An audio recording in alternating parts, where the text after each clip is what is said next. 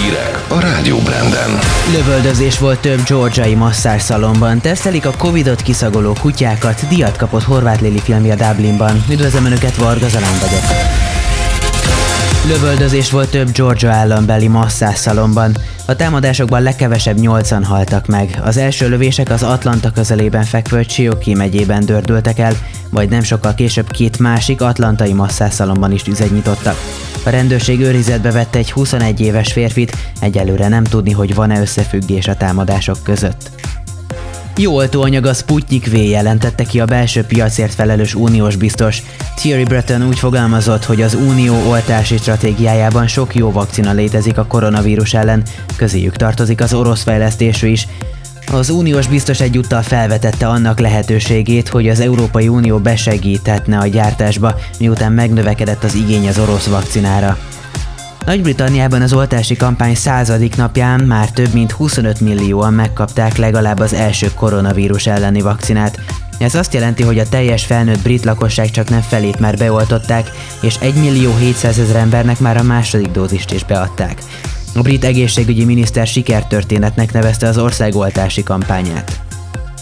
Az orosz fővárosban a tervek szerint őszre elérhetik a lakosság 70%-os átoltottságát, amint egy 12,5 milliós metropoliszban eddig mintegy 700 ezeren kapták meg a védőoltást, Moszkvában naponta 10-15 ezer embernek adják be a vakcinát.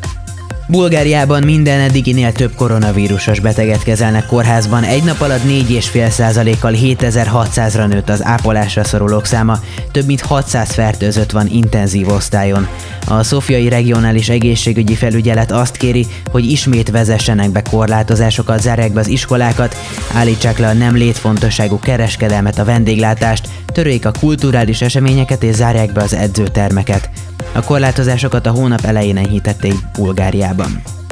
Németországban húsvétra hasonlóan súlyos lehet a járványhelyzet, mint karácsonykor, jelentette ki az egyik legtekintélyesebb német járványügyi szakértő. Christian Drosten szerint az ünnep végére az új vírus mutációk miatt a karácsony utáni második hullámnál is rosszabb állapotokra készülhetnek a németek. Gyorsul a járvány terjedése Lengyelországban is, az egész országra kiterjesztik a szigorításokat. Még három hétig, április 9-ig zárva maradnak a szállodák, a kulturális intézmények és a sportuszodák. A bevásárlóközpontokban csak az alapvető szükségleteket kielégítő üzletek, szolgáltatások működhetnek. Az általános iskolák első három osztályában visszatérnek a távoktatásra. A lengyel egészségügyi miniszter a munkáltatóktól azt kérte, hogy térjenek át a távmunkára. Egyre több felé teszelik a kutyákat a koronavírus kiszűrésére, csak nem 95%-os pontossággal szimatolták ki a fertőzöttséget a tájföldön betanított labradorok. A kutyák az emberi izzadságból szinte azonnal megérzik a betegséget. Az állatok egy perc alatt 60 mintát képesek átvizsgálni. Európában elsőként a Helsinki repülőtéren kezdtek kutyákat alkalmazni a fertőzöttek kiszűrésére, de több ország köztük Franciaország és Németország is teszteli a négy lábúakat. A legjobb rendezőnek járó díjat kapta Horváth Lili Dublinban a felkészülés meghatározatlan ideig tartó Együttlétre című filmjéért. A valóság és képzelet határán játszódó szerelmes film továbbra is versenyben van a függetlenek Oscar díjaként számon tartott Independent Spirit Awardért, amelynek nyertesét április végén jelentik be. Időjárás. Kontinensünk nyugati partjainál magas nyomása meghatározó, arrafelé napsütés van. Az ibériai felsziget déli részén néhol a 25 fokot is eléri a csúcsérték. Egyelőre még kevés a felhő az Apennini félszigeten is, bár arra felé egy légörvény van kialakulóban.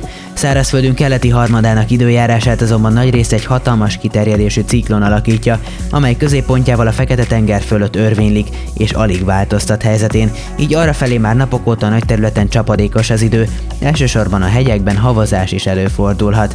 A légörvény hátoldalán továbbra is stabil az északias áramlás, amelyet továbbra is hideg, váltakozó nedvességtartalmú légtömeg áramlik a szárazföld belseje fölé. Híreket hallottál itt a Rádió Branden.